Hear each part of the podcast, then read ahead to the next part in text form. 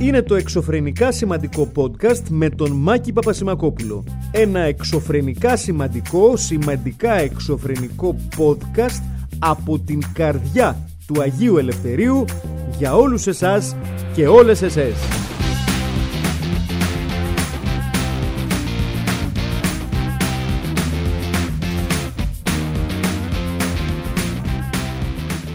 Είμαστε live; Είμαστε στον Αγέρα. Λοιπόν, θαυμάσια. Γεια σας φίλες και φίλοι. Μάκης Πασμακόπουλος εδώ πέρα. Εσείς εκεί πέρα. Βασίλης Τσίγκας στην, ε, ε, στο συντονισμό αυτής της υπερπαραγωγής, αυτής της υπέρλαμπρης παραγωγής, κατά ψέματα, γιατί να λέμε ψέματα, είναι μια τεράστια παραγωγή αυτή με χιλιάδες α, στάρ, κομπάρσους, τεχνικούς, α, το εξωφρενικά σημαντικό podcast. Αυτό είναι η πιο ακριβή παραγωγή α, στην ιστορία των podcast παγκοσμίως, ασφαλώς. Ε, με το που ξεκίνησα, ξεκίνησα κάτι τρυπάνια από πάνω, όχι τυχαία θα πω εγώ, μια χαρά. Και ασφαλώς βρισκόμαστε, επειδή το podcast γράφεται λίγο πιο νωρίς σήμερα, γράφεται Δευτέρα 6.30 ώρα το απόγευμα, Δευτέρα 28 Μαρτίου. Φρέσκα ακόμα, τα, η, φρέσκα ακόμα η κουβέντα για τα Όσκαρ και συγκεκριμένα για το περίφημο χαστούκι των Όσκαρ. Ε, είναι πάρα πολύ αστείο ότι ελάχιστοι και ελάχιστες εκεί έξω. Όπα, βαράνε και τα κινητά, με συγχωρείτε πάρα πολύ. Ε, αυτό να το βάλουμε στο θόρυβο. Πάρα πολύ καλά. Ε, είναι πάρα πολύ αστείο ότι ελάχιστοι και ελάχιστες ασχολούνται με την πραγματικότητα και την ουσία των Όσκαρ. Ποιος πήρε τι, ποια ταινία έκανε τι, ποιος οποίος έκανε τι και όλοι ασχολούνται με αυτό το χαστούκι σε περίπτωση που ζείτε κάτω από ένα βράχο και δεν έχετε πάρει πρέφα τίποτα ή δεν έχετε σύνδεση στο ίντερνετ ή σας το έχουν κόψει. Έτσι, το οποίο και αυτό παίζει. Ε, να σας πούμε ότι χθες ε, όλος ο πλανήτης αναγκάστηκε να καταπιαστεί και από χθες συζητάει, από χθες το, τα ξημερώματα ουσιαστικά, από σήμερα τα ξημερώματα ουσιαστικά, ε, συζητάει για το χαστούκι του Will Smith στον Chris Rock, ο Chris Rock ο οποίος παρουσίαζε την κατηγορία του ντοκιμαντέρ και κοιτώντας την ε, Jada Pinkett Smith, την γυναίκα του ε, Will Smith, έκανε ένα, η αλήθεια είναι κάπως χοντροκομμένο αστείο για την έλλειψη τρίχας στην κεφαλή της, παρά το γεγονός ότι είναι γνωστό, τέλος πάντων γνωστό στους χώρους της showbiz. Για μας ίσως όχι και τόσο, αλλά σε αυτούς τους κύκλους δεν υπάρχει αμφιβολία ότι ο Chris Rock ήξερε για την ε, πάθηση της γυναίκας του Will Smith, της Jada Pinkett Smith ε, η οποία πάσχει από ολοπικία και της πέφτουν τα μαλλιά και ε, έκανε ένα χοντροκομμένο αστείο σχετικά με το πόσο λίγα μαλλιά της έχουν μείνει, λέγοντας ότι ε, την περιμένει να τη δει στο G.I. Jane 2. Σε περίπτωση που δεν θυμάστε το G.I. Jane, το G.I. Jane είναι μια ε, ταινία ε, όταν ακόμα η Demi Moore ήταν στα ντουζένια της όπου ε, επιχειρεί να μπει αν θυμάμαι καλά στους Navy Seals αν θυμάμαι καλά ως ε, γυναίκα και έχει εξαιρέσει το κεφάλι της για, τους, για τις ανάγκες του ρόλου. Και έτσι λοιπόν αυτό το χοντροκομμένο αστείο αφού η Τζέτα Pinkett Smith είχε ε, πολύ κοντομαλή λόγω της αλλοπικίας και τα έχει ξηρίσει για να μην, φαίνονται, ε, να μην φαίνεται τόσο πολύ η έλλειψη της τρίχας εξόργησε τον Will Smith ο οποίος σηκώθηκε, κάλυψε την απόσταση που τον χώριζε από τον Chris Rock και τον χαστούκησε και εν συνεχεία του είπε δύο φορές να μην πιάσει το όνομα της γυναίκας του στο μένω το στόμα του. Πάρα πολύ ωραία. Ήταν πάρα πολύ άβολο. Παραδόξως ο Chris Rock το χειρίστηκε με φοβερή άνεση και θέλω να πω ότι όταν έχεις δεχτεί ένα χαστούκι ε, στη μεγαλύτερη ας πούμε, γιορτή της ε, κινηματογραφικής showbiz και το δέχεσαι μπροστά στις κάμερες on live television θα μπορούσε να το, να το χειριστείς πολύ χειρότερα. Ο, ο Chris Rock ως βετεράνος του στάντα που του έχουν συμβεί πράγματα και πράγματα επί σκηνής, το χειρίστηκε με μια ιδιαίτερη ε, ικανότητα θα πω εγώ και ασφαλώς μετά ξεκίνησε από τότε ξεκινήσει όλη αυτή η κουβέντα αν ήταν στημένο, αν δεν ήταν στημένο όταν ένα θέατρο του Hollywood ότι ήταν ένα κόλπο, ένα σκέτς για να αποκτήσουν ενδιαφέρον τα Όσκαρ που εν πάση περιπτώσει τα τελευταία χρόνια δεν έχουν την, τη λάμψη που είχαν στο παρελθόν κτλ. κτλ. Κατά πως φαίνεται μάλλον ε, η ιστορία περιστημένου καταραίει ε, μιας και βγαίνουν όλο ένα και περισσότερες εικόνες ε, και μαρτυρίες σχετικά με το τι έγινε μετά το χαστούκι ε, με τους ανθρώπους στο team του Will Smith να τον πλησιάζουν ο, ο άνθρωπος που χειρίζεται τα, το publicity του ε, άτομα από, το, από την εταιρεία management του Will Smith ε, θεάθησαν να του μιλάνε προφανώς για να του μιλήσουν για το τι συμβαίνει από εδώ και πέρα, τι μπορεί να κάνει, τι δεν μπορεί να κάνει, πώς μπορεί να διαχειριστεί αυτή την κρίση. Δεν ξέρουμε ακόμα πώς θα αντιδράσει ο Chris Rock. Ε, και από την ώρα που έγινε αυτό μέχρι τώρα που ήρθα να κάνω το podcast έχω δεχτεί μετρημένα 8 μηνύματα σχετικά με το «Α, ναι, θα πεις Μάκη σήμερα για το χαστούκι του, ε, του Will Smith στον ε, Chris Rock» και ένας μάλιστα μου έστειλε και το εξής μήνυμα το οποίο πραγματικά δεν καταλαβαίνω τι θα συμβαίνει ώρες ώρες ε, και από αυτό θέλω να καταπιαστώ για να μιλήσουμε σήμερα. Μισό λεπτό να το βρω γιατί κάπου εδώ το είχα σωσμένο. Ε, ναι, ε, Τη φλόρικη σφαλιάρα του Will Smith θα τη σχολιάσει κανείς, αντί να τους κάσει μπουκετίδι, να τον ξαπλώσει. Πόσο έχουμε χαλάσει σαν κοινωνία. Λοιπόν, ας καταπιαστούμε λοιπόν από εκεί. Γιατί ουσιαστικά η κουβέντα που γίνεται στα ελληνικά social media είναι ε, ή ήταν άντρακλας ο Will Smith και περασπίστηκε τη γυναίκα του, ή τέλος πάντων ήταν ε, υπερέβαλε, α, συμμετείχε στο πανηγύρι, ή τέλος πάντων δεν είχε θέση αυτός να υπερασπιστεί με αυτό το βίο τρόπο τα δικαιώματα και την, ε, και την πάθηση αν θέλετε της γυναίκας του και τα προβλήματα της γυναίκας του.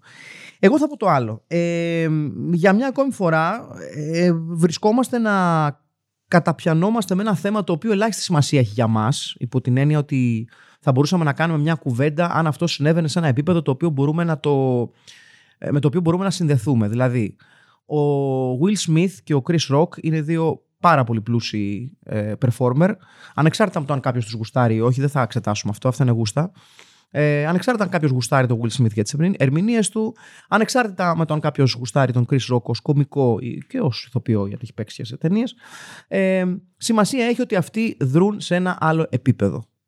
Εκεί που μπορούν να ηθικολογήσουν όσο μπορούν και όσο γουστάρουν, εκεί που μπορούν να μπλαμπλάρουν όσο γουστάρουν για αυτά που κάνουν, χωρίς να έχουν τις επιπτώσεις που θα αντιμετωπίζαμε εμείς σε μια τέτοια περίπτωση. Δηλαδή, ε, αν για παράδειγμα κάποιος μας έλεγε κάτι για ένα συγγενικό μας πρόσωπο, για τη σύντροφό μας ή το σύντροφό μας και εμείς, ανεξαρτήτως φίλου μιλάμε τώρα έτσι, επιτιθέμεθα και εκφραζόμασταν σωματικά απέναντι σε αυτό το άτομο, ε, η αστυνομία θα ερχόταν σχετικά γρήγορα. Επομένως, εκ της συμβάσεως, είναι λίγο άκυρο να επιχειρηματολογούμε και να παίρνουμε πλευρές και να θεωρούμε ότι εμείς αντιλαμβανόμαστε, άρα μπορούμε και να σχολιάζουμε ένα τέτοιο συμβάν, όταν αυτό το συμβάν δεν έχει καμία σχέση με τη δική μας ζωή. Και δεν έχει καμία σχέση με τη δική μας ζωή γιατί αυτό το συμβάν θα είχε πολύ διαφορετική εξέλιξη και πολύ διαφορετική κατάληξη στην δική μας τη ζωή σε σχέση με τις ζωές δύο performer στην μεγαλύτερη κινηματογραφική βραδιά στο καλεντάρι. Και τη λέμε τη μεγαλύτερη κοινωνική βραδιά γιατί για τους ηθοποιούς και τις ηθοποιές και τους σκηνοθέτες και, τους, και τις σκηνοθέτες κτλ. Και, και, και, και όλους τους ανθρώπους που ασχολούνται με τον κινηματογράφο, τα Όσκαρ, είναι ας πούμε το καλύτερο πανηγυράκι μέσω του οποίου έτσι μπορούν να ε, χτυπήσουν ένα στον άλλο φιλικά στην πλάτη. Μπράβο, ρε, μεγάλε, τι έκανες κτλ. κτλ. Επομένως, αν περιμένετε να πω κάτι, δεν θα πω κάτι για τον απλούστατο λόγο ότι δεν βλέπω το λόγο γιατί πρέπει να μακρι... να, να, να, να αναπτύξω ας πούμε ένα επιχείρημα για το ποιος είχε δίκιο και το ποιος δεν είχε δίκιο. Θα πω μόνο, θα μείνω μόνο στο ότι ο Chris Rock έκανε ένα αρκετά ε, κακό αστείο, κακό γούστο θα το πω εγώ. Θα φτάσω μέχρι εκεί. Δεν είναι ο πρώτος, ούτε ο τελευταίος, ούτε... Ε, δεν δε, δε θα εκλείψουν τα κακόγουστα αστεία. It's part and parcel of the game που λένε και στο, στο χωριό μου.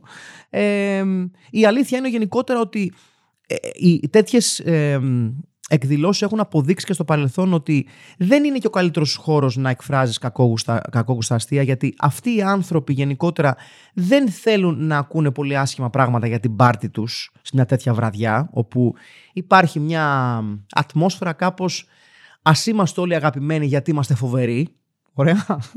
δεν ξέρω αν με εννοείτε. Ε, έτσι λοιπόν, ε, ναι είναι κακό αστείο, θα έλεγα ότι εγώ ε, βρήκα και λίγο... Πώς το θέσω τώρα. Βρήκα λίγο υπερβολική την κίνηση του Will Smith και υπερβολική γιατί ακριβώς ήταν εκ του ασφαλούς. Ωραία. Γιατί αυτό το προφίλ παρουσιάζει, προβάλλει μάλλον εδώ και κάποιο καιρό ο Will Smith ότι είναι ένας πάρα πολύ μοντέρνος οικογενειάρχης που στέκεται δίπλα στην οικογένειά του.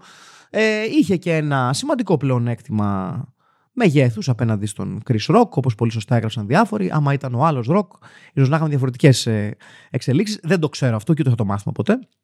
Ε, Πάντως, γενικά μην αρπάζεστε, μην τρελαίνεστε, γιατί γίνει ένας χαμός στα social media. Ε, υπάρχουν πολύ πιο σοβαρά πράγματα να ασχοληθεί κανείς και να εξοργιστεί κανείς. Εδώ, σε εμάς, έτσι, στη χώρα μας, δεν μιλάμε δηλαδή να πάμε μακριά. Δεν, δεν, δεν μιλάμε καν για το να πάμε προς προς το Ρωσία-Ουκρανία πλευρά. Μιλάμε για πράγματα δικά μας, εδώ. Δικές μας υποθέσεις. Που κανονικά θα έπρεπε να ασχολούμαστε από το πρωί στο βράδυ. Και δεν ασχολούμαστε γιατί θεωρούμε ότι είναι πιο άξιο λόγου ε, αυτό το οποίο συμβαίνει ε, με τον Will Smith και τον Chris Rock και λιγότερο κάποια πράγματα τα οποία σε οποιοδήποτε άλλο, να το πούμε αυτό, σοβαρούτσικο κράτος θα είχαν γίνει πρώτο θέμα. Ε, θα είχε γίνει δηλαδή μια πολύ πιο σοβαρή κουβέντα. Απαντήσεις δεν θα πάρουμε και φτάνω στο τι θέλω να πω. Ε, αλλά σίγουρα θα εξετάζαμε πολύ πιο προσεκτικά το τι και τα πώς. Ε, να εξηγήσω. Γίνεται εδώ και μερικές ώρες αυτό το σύστριγγλο με τον Will Smith και τον Chris Rock. Πάρα πολύ ωραία. Θέλετε να μπορεί κάποιος να μου εξηγήσει, κάποια να μου εξηγήσει γιατί δεν έχει γίνει πρώτο θέμα σε όλα τα κανάλια, σε όλα τα site και σε όλες τις εφημερίδες το γεγονός ότι πρόσφατα ανοίχθηκε η διαθήκη ενός πολύ μεγάλου δημοσιογράφου στη χώρα μας το περιεχόμενο της οποίας δεν βγάζει το παραμικρό νόημα για άτομο που έχει περάσει από τα πόστα του και τις δουλειές του. Θέλετε να μιλήσουμε για το πώς γίνεται ένας ε, δημοσιογράφος να αφήνει τη διαθήκη του να ανοίξει μετά το θάνατό του ασφαλώς γιατί αυτή είναι και η διαδικασία και να βγαίνει ότι έχει 12 πολυτελεία ακίνητα ε, 17 με συγχωρείτε πολυτελεία ακίνητα σε διάφορες χώρες του κόσμου και σε χώρες που και σε μέρη τα οποία δεν τα λες ας πούμε να πάρω και ένα εξοχικό στη Χαλκίδα. Στο Σαντροπέ, στο Beverly Hills, στη Ουάσιγκτον. Ε, θέλετε να μου πείτε πώς είναι δυνατόν να μην ασχολούμαστε με το γεγονός ότι ένας δημοσιογράφος και εκδότης και ραδιοφωνικός παραγωγός. Αυτά. Έτσι. Και τηλεοπτικός παρουσιαστής. Με τους μισθούς που ξέρουμε όλοι και όλες ότι μπορεί να πάρει ένας υψηλόβαθμος, ένα υψηλόβαθμο στέλεχος στα ελληνικά μίντια. Ή και ένας πολύ καλά, ένα πολύ καλά αμοιβόμενο στέλεχος στα ελληνικά μίντια. Πώς ακριβώς φτιάχνεις μία περιουσία η οποία παραπέμπει περισσότερο σε μεγιστάνα και ολιγάρχη; Πώς αυτό το πράγμα δεν είναι από το πρωί ως το βράδυ στα κανάλια; Πώς δεν υπάρχει ας πούμε κάποια με, με όλο το τάκτ που, που, που θα μπορούσε να υπάρξει επειδή μιλάμε για την διαθήκη ενός ανθρώπου που δεν είναι πλέον εδώ, αλλά μιλάμε για μια περιουσία η οποία είναι τεράστια και η οποία δεν συνδέεται πολύ εύκολα με τα λεφτά που θα μπορούσε να έχει βγάλει μες στην, μες στην καριέρα του. Ε, και σας το λέω ως ένας άνθρωπος ο οποίος έχω υπάρξει πολλά χρόνια στα μίντια και ξέρω και πόσα παίρνουν και οι άνθρωποι σε πολύ υψηλές, υψηλές θέσεις. Δεν βγάζει σπίτια στο Σαν Τροπέ και στη Νέα Υόρκη και στη Ουάσιγκτον, sorry κιόλας, έτσι. Δεν βγαίνουν έτσι εύκολα αυτά. Εκτός αν έχεις κερδίσει συνεχόμενα τζόκερ, αλλά τύπου 10 jackpots στη σειρά. Τέτοια, δηλαδή φοβερά τυχερός. Δηλαδή ένα λαγοπόδαρο τόσο με το συμπάθειο. Ε, δεινοσαυρικό λαγοπόδαρο. Τύπου λαγός T-Rex. Με ποδαρίνια. Αυτά τα νιου αυτά. Ε, να καταλάβουμε κι εμείς τι, τι, τι επεισόδια έχουμε χάσει. Το, το λέω αυτό ε, όχι επειδή θέλω να, να βάλω χέρι και να πω ξέρω εγώ μην ασχολείστε με αυτά που ασχολείστε. Καλά κάνω. Ο καθένας ασχολείται με ό,τι γουστάρει. Και εγώ ασχολούμαι με ό,τι γουστάρω και καλό είναι. Δεν είμαστε εδώ για να κουνήσουμε το δάχτυλο ένας στον άλλον. Αυτό το οποίο όμως πραγματικά με, με αφήνει με μια απορία είναι πώς. Α πούμε, σήμερα δέχτηκα 8 μηνύματα. Μάκη, θα πεις για το χαστούκι του Will Smith, τον Chris Rock. Και δεν έχει υπάρξει η, ίδια θέρμη να καταπιαστούμε με ένα θέμα το οποίο και διαλέγω πολύ προσεκτικά τα λόγια μου εδώ για να μην βρω κανένα το οποίο στην καλύτερη περίπτωση αναδεικνύει ένα μια αρκετά προβληματική δομή ε, η οποία χαρακτηρίζει τα ελληνικά μίντια και τους ανθρώπους που τα διοικούν και ορίζουν τις τύχες τους. Ε, και στη χειρότερη περίπτωση πάμε σε πολύ πιο βαθιά νερά, πολύ πιο σκοτεινά νερά, τα οποία και αυτά λίγο πολύ τα ξέρουμε. Ε, γιατί πολύ απλά βρισκόμαστε σε μια χώρα που δεν υπάρχει κανένας λόγος να κρύβεται η λασπουριά, αν θέλετε, της κοινωνικής δομής, γιατί πολύ απλά για να, μπορέσει να, για, να, για να έχει λόγο να κρύβεται η λάσπη μιας κοινωνίας, θα πρέπει να υπάρχουν άνθρωποι ε, που την αποδοκιμάζουν. Στην Ελλάδα, την κοινωνική, οικονομική, πολιτική και, και, και δομική λάσπη, κατά κύριο λόγο την αποθεώνουμε. Επομένως, δεν έχει λόγο να κρύβεται. Ε, οπότε, ε, όλα τα άρθρα τα οποία έχουν κυκλοφορήσει για το εν λόγω θέμα κάνουν λόγο απλά για το σύνολο της περιουσίας. Χωρίς ερωτήματα. Έτσι. Απλά αναφέρουν ότι άνοιξε η διαθήκη και στη τελική τι, τι είχε, τι είχε, μου λυσάξατε, είχε ε, μια κατοικία στο Εντροπέ, δύο σπίτια στο Beverly Hills, λεφτά, καταθέεις, έτσι. Ε, ένα σπίτι στο, σπιτάκι στο Παρίσι, ένα σπιτάκι ε, στην Κιανή ακτή της Νίκαιας και όχι την Νίκαια εδώ, την Νίκαια Νης, έτσι, Νης, εκεί που έχει περάσει και ο Μπαλοτέλη από εκεί, αυτή την Νίκαια. Όχι τον Ιωνικό Νικαίας, δεν έχει περάσει ο Μπαλοτέλη από εκεί, τουλάχιστον όχι ακόμα. Βαστάτε. Μπορεί και να τον δούμε. Λοιπόν, αυτό ήθελα να πω επί του θέματος, οπότε δεν ξέρω, ίσως, ίσως, ίσως, ίσως ε, λιγότερη λύσα για θέματα τα οποία δεν έχουν καμία σχέση με την πραγματικότητά μας και περισσότερη ενδεχομένως λύσα για θέματα τα οποία εφάπτονται πάρα πολύ της δικής μας πραγματικότητας και της χώρας μας. Ε, όχι τίποτα άλλο, αλλά βρεθήκατε και κάποιοι και κάποιες και τα γράψατε τα γεωγραφήματά σας. Άιντε τώρα. Άιντε. Άιντε. Άιντε. Μη... Συχτήρ. Λοιπόν. Ε, μα ναι, άσε με τώρα. Λοιπόν, πάμε παρακάτω. Για να μην νομίζετε ότι ασχολούμαι μόνο με σοβαρά θέματα ή τέλος πάντων υπό μία έννοια όχι σοβαρά. Α, ε, έχουμε και την, ε, και την είδηση η οποία είναι πολύ φρέσκια, φρέσκια όταν γράφετε αυτό το podcast, ε, το οποίο ίσως σημαίνει πολλά, ίσως και όχι, ότι ο Ρόμαν Αμπράμοβιτς λέει δείχνει, υπάρχει η, η φήμη ότι έχει πέσει θύμα δηλητηρίας. Και όταν λέμε δηλητηρίας δεν εννοούμε ότι του δώσανε λιγμένα μανιτάρια, ούτε ότι δώσανε λιγμένο γιαούρτι. Μιλάμε για δηλητηριάσει από αυτές τις ωραίες που ξέρουμε έτσι, από μια συγκεκριμένη χώρα που τη γνωρίζουμε έτσι, γιατί ε, ε είναι της μοδός εκεί οι δηλητηριάσεις αυτές. Λέμε τώρα, έτσι, λέμε. Δεν, δεν αναφέρω εγώ τη χώρα, τίποτα. Ε, προφανώς δεν, δεν μπορούμε να πούμε ακόμα τίποτα άλλο, γιατί είναι πολύ φρέσκια είδηση. Πάντως,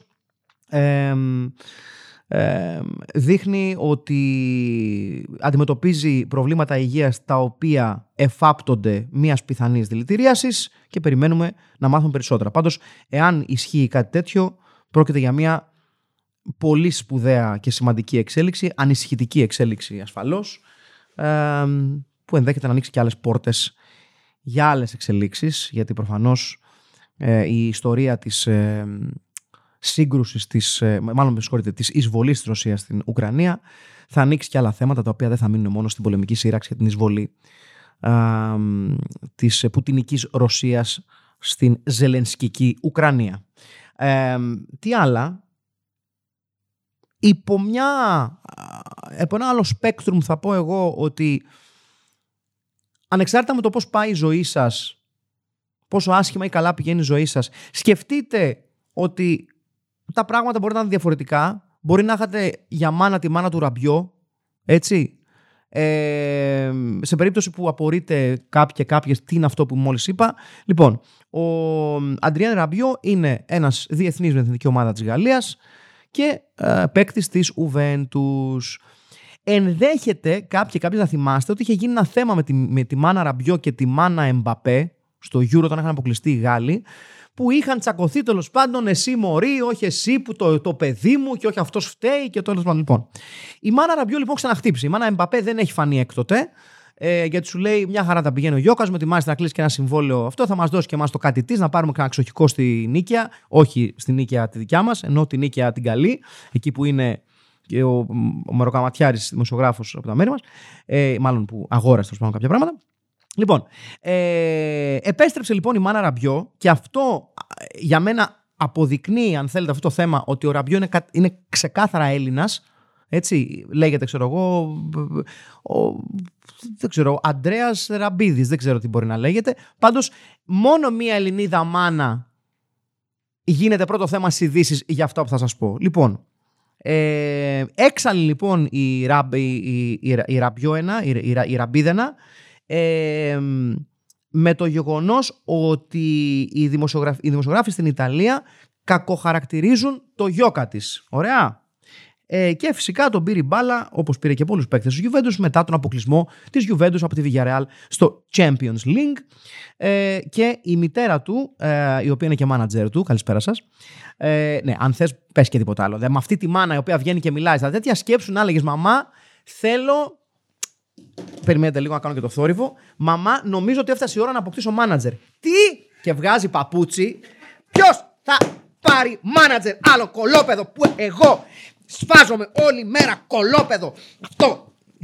Ελά, ελά εδώ, ελά εδώ, ελά, όχι μαμά, συγγνώμη, έκανα εδώ. Ελά εδώ, ελά εδώ, ελά εδώ, που θα μου πεις εμένα, θες να πάρεις μάνατζερ, η μάνα σου, η μάνα σου σου φτιάχνει φαγητό, δεν σου, δεν σου κάνει για μάνατζερ. Ναι, μαμά μου κάνει. Ο ήχος που ακούσετε είναι όντως σου βγάλει το παπούτσι μου και το κοπανάω στην καρέκλα. Λοιπόν, πάμε παρακάτω. Λοιπόν, έτσι λοιπόν, προφανώς ο Ραμπιό, ο Αντριέν, δεν τολμά να πει θέλω άλλο μάνατζερ. Λέει μαμάκα, ε, αυτό. Επομένως, Λέει η Βερονίκ, τα σχόλια που γίνονται βάρος του οφείλονται στο ότι δεν μιλάμε αρκετά στους δημοσιογράφους, οπότε μας κάνουν επίθεση. Οκ. Okay. Είμαι χοντρόπετση και αντέχω.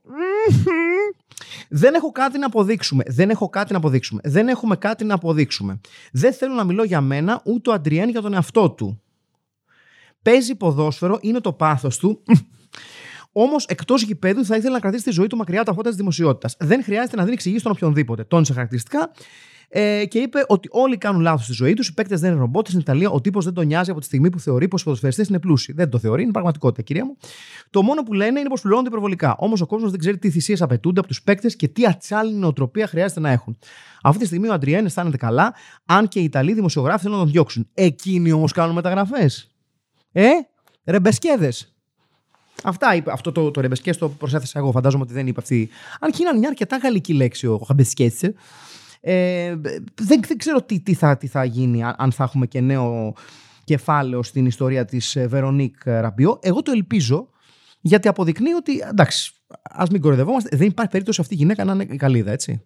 Είναι 100% Ελληνίδα. Είναι η Βερονίκη Ραμπίδη, έτσι, ξεκάθαρα, η οποία μανατζάρει το γιο της ε, με πολύ έτσι σιδερένια πυγμή, δεν μασάει, του φτιάχνει το φαγητό, του ετοιμάζει τάπερ 100%, είναι μια old school manager και αλίμονο στους δημοσιογράφους που θα πιάσουν στο στόμα τους το παιδί της, το γιόκα της, τον κοτσιδένιο, πολυθεσίτη, ε, ε, εντάξει, έχει παίξει σε διάφορες θέσεις ο Κακομήρης. Τον έχουν κάνει αριστερό back half, τον είδαμε.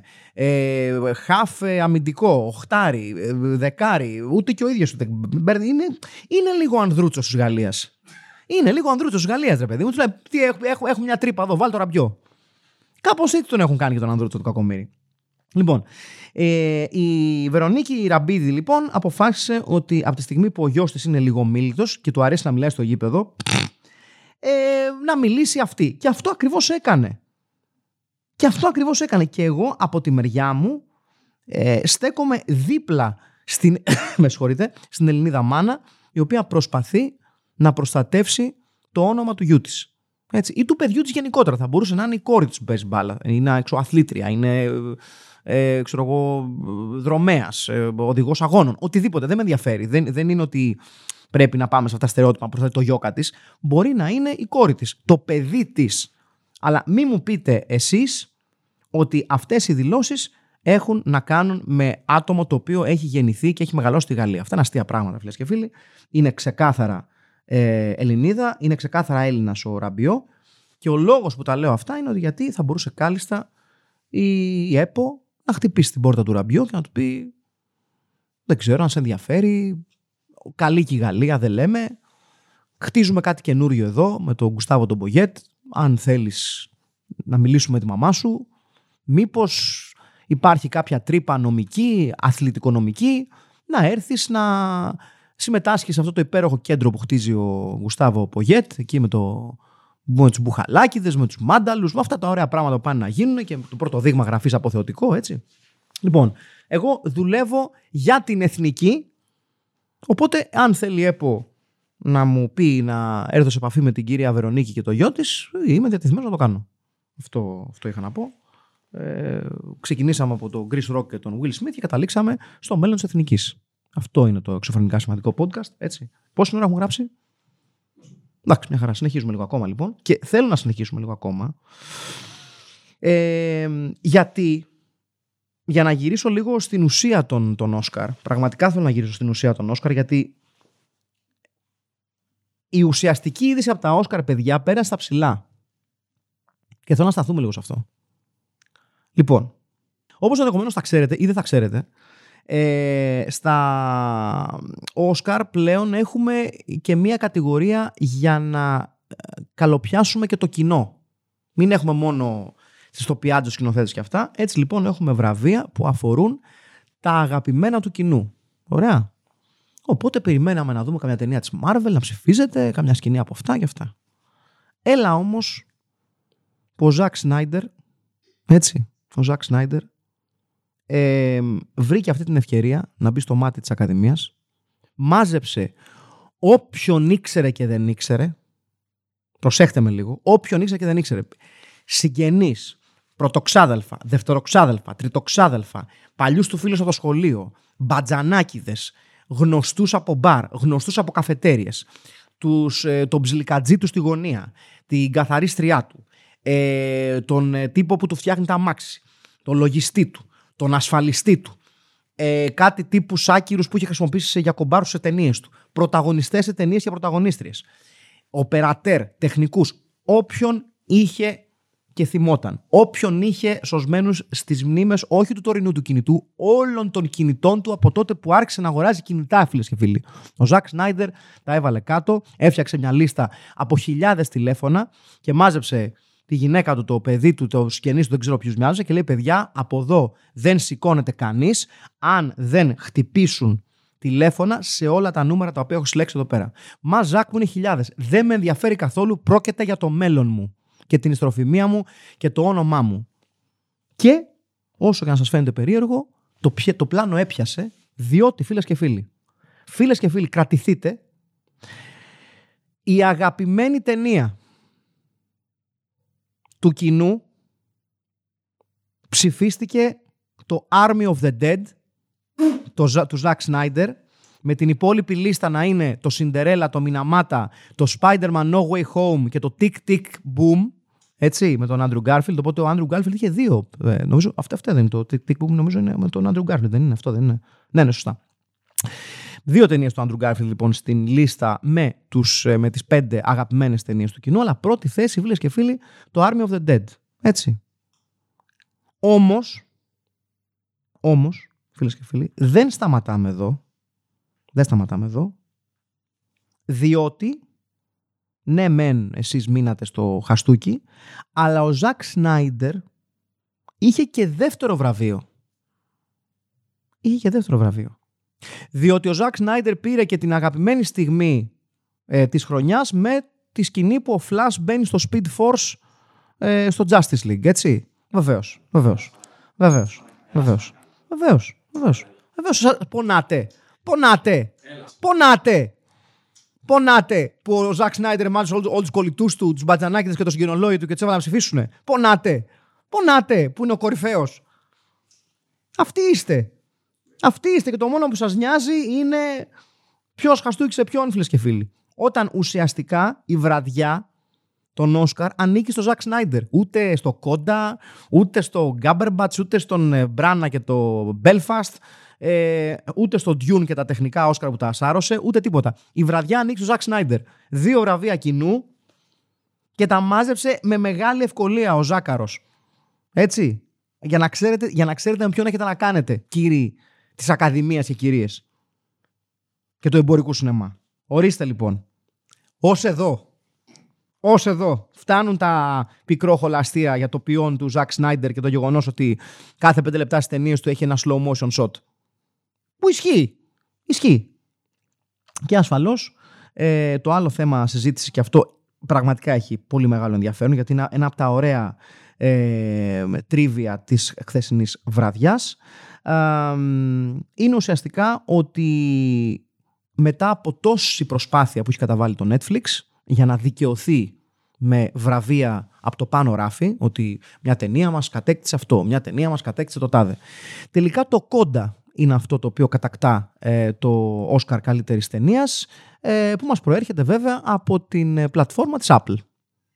Το Apple TV. Δεν σας χάλασε. να έχεις λυσάξει, να έχεις βάλει λεφτά και να έχεις διάπλο και να λέει Καλησπέρα. Ε, το βραβιάκι που θέλατε το έχουμε εμείς. Γεια σας, φυλάκια. Γεια σας, να είστε καλά. Περνάτε όμορφα, γεια σας. Και κάπως έτσι λοιπόν ολοκληρώνουμε το σημερινό podcast. Ολοκληρώνουμε τη, το, το podcast το σημερινό είχε πολύ Όσκαρ. Τι να κάνουμε, παιδιά. Έτσι είναι το πράγμα. Είχε πράγμα. Για εσάς και εσές δηλαδή, και που χαλιέστε καμιά φορά που γίνεται λίγο κινηματογραφικό το podcast, δεν πειράζει. Θα σας περάσει. Ε, η βραδιά, το podcast ανήκει στο Ζακ Σνάιντερ και ουχή στο Will Smith και στο Chris Rock. Η βραδιά, ε, το podcast ε, και η στιγμή ανήκει στους α, σκληρά εργαζόμενους μεγαλοδημοσιογράφους της χώρας. Να είναι καλά όπου και αν είναι. Γεια σας.